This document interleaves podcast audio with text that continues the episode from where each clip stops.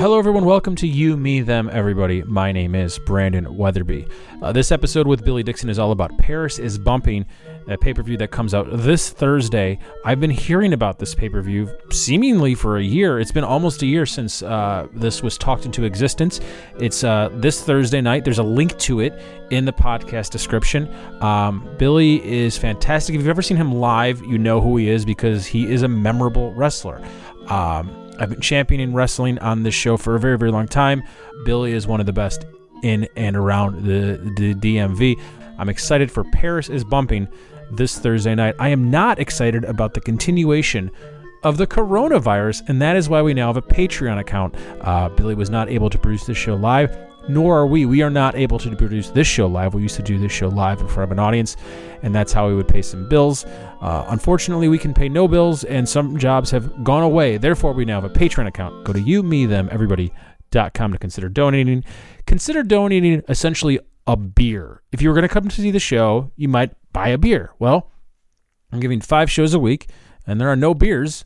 A beer would be cool. It's in the About page. It's also in every podcast description. So is the link to Paris is Bumping. Without further ado, Billy Dixon. I'll start this how I've started most every interview I've done since the middle of March. How has your COVID decade been? You know what? It's funny you mention that because I tell people all the time that this is the decade disguised as a year. Yeah.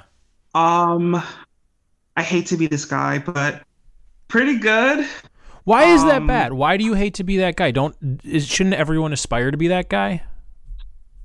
Well, I mean, you don't want to say like I'm having a good time when people are losing their loved ones, losing their jobs, their homes, their their dreams. You know, there are people and colleagues of mine who haven't seen their loved ones in six to seven months because of the travel bans and everything. So like I don't want to be like, hi, kind of thriving. Kind of has been one of the best years ever for me personally and professionally. Like, I don't want to be a dick. The fact that you're only 25 is is impressive to me. Do you feel like you're at the place you want to be when it comes to professional wrestling? Um, well, uh, thank you for that first part. Uh, I'm 25, but I literally feel like I'm 58. Um, okay. just because of life experience, and I've always felt like an older soul am I at the place I want to be in professional wrestling? No, because I don't have a professional wrestling company that is on prime time giving people what they need to see. Mm-hmm. So is that why Paris is bumping will exist in a few days? Um, yes and no. Uh, so what I've learned uh, in my career is that if you really like, you really have to be the change that you seek uh, I've been really frustrated with. I feel like there's been a overall disrespect to my work, my work ethic, um, what I can contribute to companies, what I have contributed to the business, what business I have drawn. Uh, there are receipts for that since I've started wrestling, and it's hard to feel like for some reason because I don't necessarily fit into a box that people would like me to fit into that I can't get access and opportunity. Um, and I also felt like this whole LGBTQIA plus pride movement in wrestling uh, was very whitewashed, was very playing it safe and at the behest of cishet white dudes. And I want our pride to not be watered down for anyone and to not be unapologetically queer. So I got really stoned, watched ECW, watched uh, Memphis and some old school wrestling, and then I happened to watch Paris is Burning and Pose all in one night. And I had the idea, um, and I've had the idea for some time, not knowing what to call it. And then I called it Paris is Bumping because it just sounded like the right thing. And I wanted to create a space where performers that I feel like don't get the recognition they deserve have a place to just do them and we share it with the world. And with the streaming platform IWTV, it creates a equal playing field for talent to get discovered. And it's a necessary platform for real talent to be shown and not agendas pushed by wrestling schools or by companies, but true talent cannot be disputed. So that's what I love about what Paris is bumping is going to do. I heard about this uh, before the people were talking about this before the pandemic hit, but it seems like of any of the um, made for not a live crowd pay per view since the pandemic hit, this seems ripe for this type of storytelling. Does that make sense? I mean, yeah. So I announced that the show was going to take place Christmas Day of last year because I didn't think anybody would really want to, to, to watch it or come to it. I was really insecure and really nervous because, you know, I, uh, to a lot of people, well, what the fuck? So um, I we put it out there. It got a huge reaction. In um, it got a huge reaction, and it was awesome. And it was planned to be uh, in June 2020, um, but didn't happen because of COVID. For those that don't know, like, uh, for for the, the, June is typically Pride Month uh, around the world. Uh, New York's Pride is in June. DC's Pride is in June. Is that why it was going to be in June? Also, June, yes, and also because uh, a friend of mine, John uh, Zitrauer, if I butcher your last name, I apologize, who has come to shows, who's a really big supporter of mine, uh, hooked me up with a place called Denizens Brewing Company mm. in Silver Spring, Maryland, that was looking to host uh, new kind of events for their Pride season. And he mentioned me, and I explained it to them, and they were uh, initially initially very shady and very pessimistic until I was just like, please trust me. I know what I'm doing. I know that because I'm 25, I, that means I don't know what I'm doing, but I know that this is a good idea. I know that I know how to draw money, and I know that I know how to bring eyes to your location. And um, they, after a really bad tug of war about getting the show, they allowed it to me. Uh, they allowed me to run, um, but COVID happened, so we couldn't do it. So that's kind of the story of like part A of this whole thing, you know. Mm-hmm. Okay, so let's move on to part B. You do this. It takes. it's not like you're just showing up to a ring and we're we're hitting record and like the what you see in the crowd is the product. This is this is like making a TV show. This is like making a film. How long did it take to shoot and cut this thing? Okay, so oh, also I know you asked about how does this play for storytelling. Um, I would say that it made it easier in many ways and harder in other ways to tell stories mm-hmm. in this kind of uh, setting. But onto this, we uh, shot for six hours um, with two breaks because I believe that people should eat and use the restroom. uh, you'd be surprised how many wrestling shoots don't have breaks. And we edited the show. If I added up all the time, it probably took 20 hours to edit. Okay. And what's the final product? Um, what's the runtime? Uh, one hour, 13 minutes, and I want to say 73 seconds. Oh, so it's short and sweet. It's it's a it's a it's like a I describe it as Memphis meets ECW meets a AB ABC after school special meets the MTV maze. See now that's good for someone like me because I'm a, I'm already watching professional wrestling. I'm watching indie wrestling, but my wife hates this stuff, but I think she would actually dig indie wrestling in a local setting, but that's not possible right now. So this seems like the easiest way to bring someone in that has no interest in watching Raw or SmackDown. Yeah, I mean, and I think one of the biggest problems I have with the independents and mainstream wrestling uh, that the pandemic kind of changed was that the shows were just so long. Oh, like God, they were so yeah. long and drawn out and there wasn't anything captivating. There would be maybe one thing that was like, that's pretty good, but so many things that just felt like you're going through the motions. And like a lot of it is because, like, in this tech technocracy that we're living in, content is king. So it doesn't matter if it's seven hours of bad shit, it's seven more hours to add to the to the data. And I felt like that's what wrestling was becoming, just about creating data and not about entertaining your audience. So uh, I my challenge with this project was my goal was 90 minutes. Okay. I said I want to create the only wrestling show this year that is 90 minutes. Because it's less than that, is it even bigger accomplishment, or are you disappointed that you don't have those extra 17 minutes? Oh no, I'm so happy that it has 17 less minutes. Are you kidding me? I patted myself on the back. I was like, "Holy shit, dude, you did it!" Um, uh, but it's it's a it's a it's a it's a breeze to watch. It's it you know it feels like an old school one hour wrestling program. I mean, we're a little over an hour. Yeah. But you know, it's it's you know, I'm not putting myself over here, but watching it, it doesn't feel like anything drags on. You know, the main event goes longer. You know, uh, the matches are the meat of the show, but the things in between the matches, which are of equal and important value, help move it along quickly and are entertaining and provocative and uh, going to really elicit strong emotions from the audience that it will help the show move faster. It's a very, very quick 73 minutes. You just mentioned the word provocative, and I think that's a very good transition to what you're doing as of today. You're promoting this show via Grindr, which to me is just obvious. like, that's a good idea, but I think you're the first to do this. Um, I'm surprised that Effie didn't do this first. Yeah. uh, he was the first person I thought of. I didn't, I don't think I've texted him, um, what do you think of this? But yeah, I, okay, so like I am really big into, I'm an independent wrestler. I love being an independent wrestler.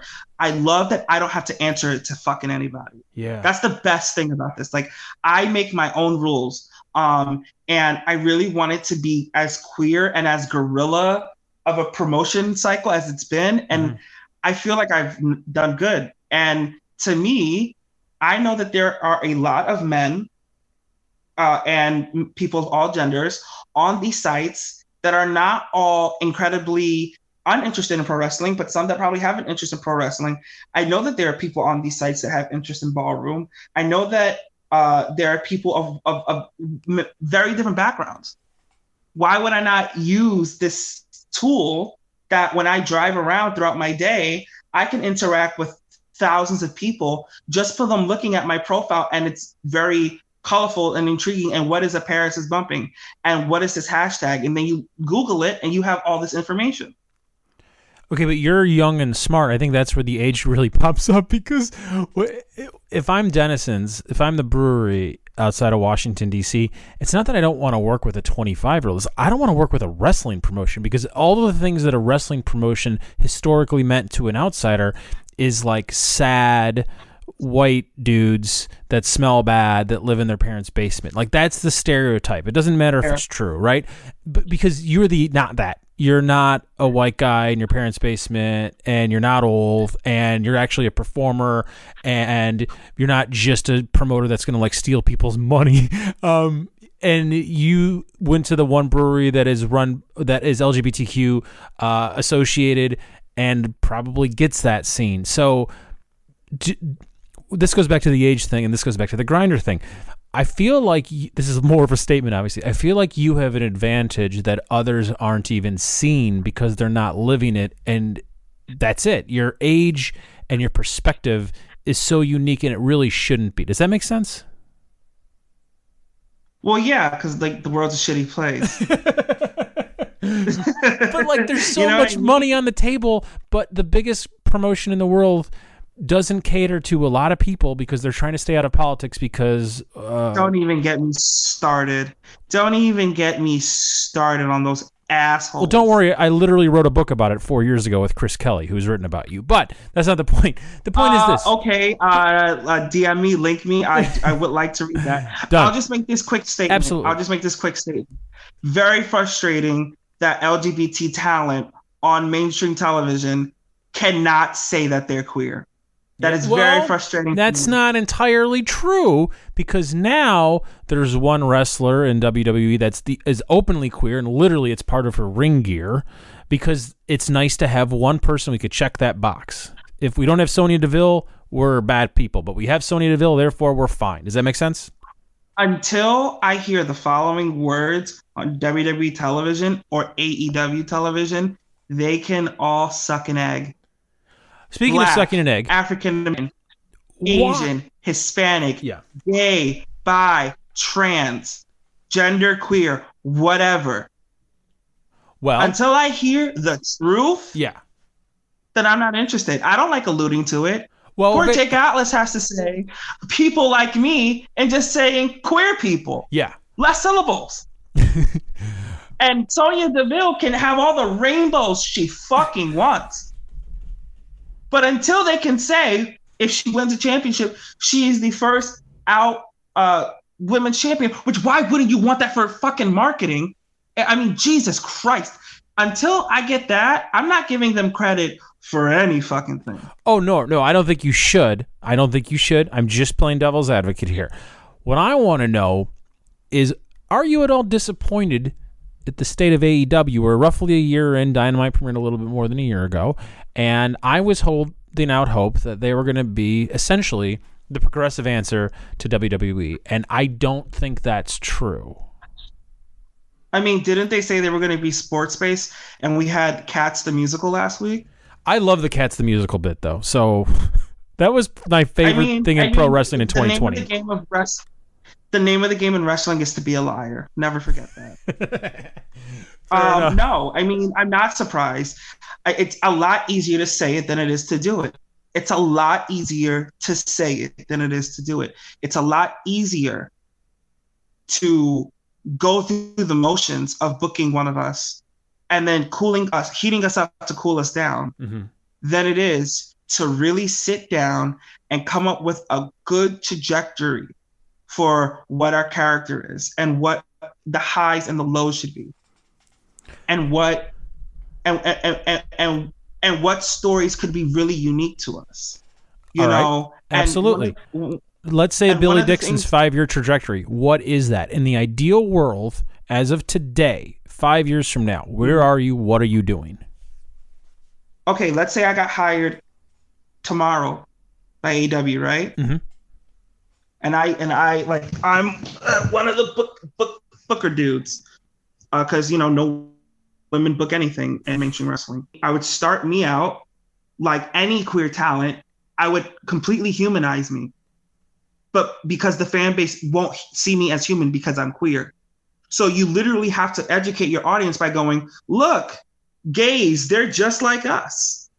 And have me talk about being a wrestling fan and have me talk about video games and in my community and in a way that I don't look physically uncomfortable while I'm saying that. Because that's my critique of some of these humanization pieces. They're bad.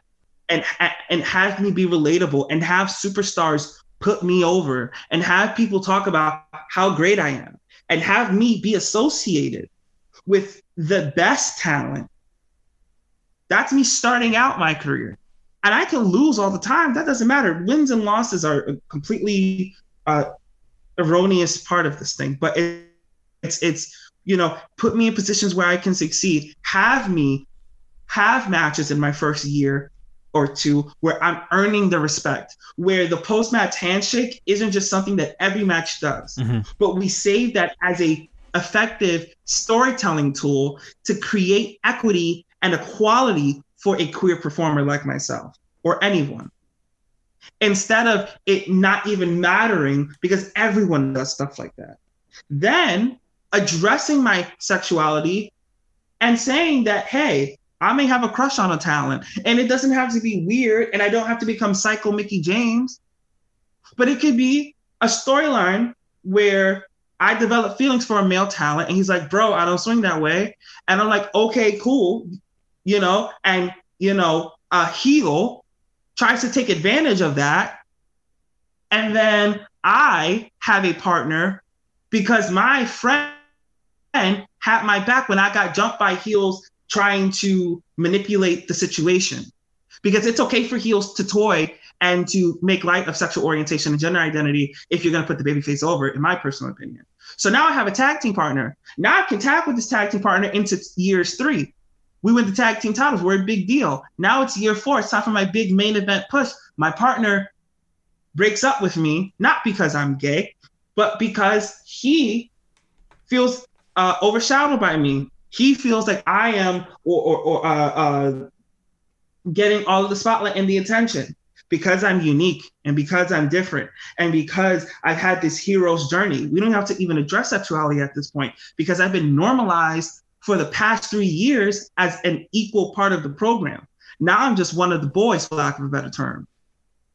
And then from year four on out, it's just building me in serious blood feuds and uh, talent exhibition matches where I have to wrestle the best wrestlers on the company at the top of the card and deliver consistently until it's time for me to get an opportunity to either win or unsuccessfully challenge for my first world championship. And that's how you book a queer wrestler for five years. That's beautiful. That's perfect. That's so easy. There's money there. It's not. I mean, I don't think booking is difficult. you know, I don't think this is. I don't think this is pulling hair. I think a lot of it is that I understand that you know, and I also read up on these things. I read the corporate sites of websites. A lot of it is yes, there is a network and they do have a say because it's, it's on their channel. Mm-hmm.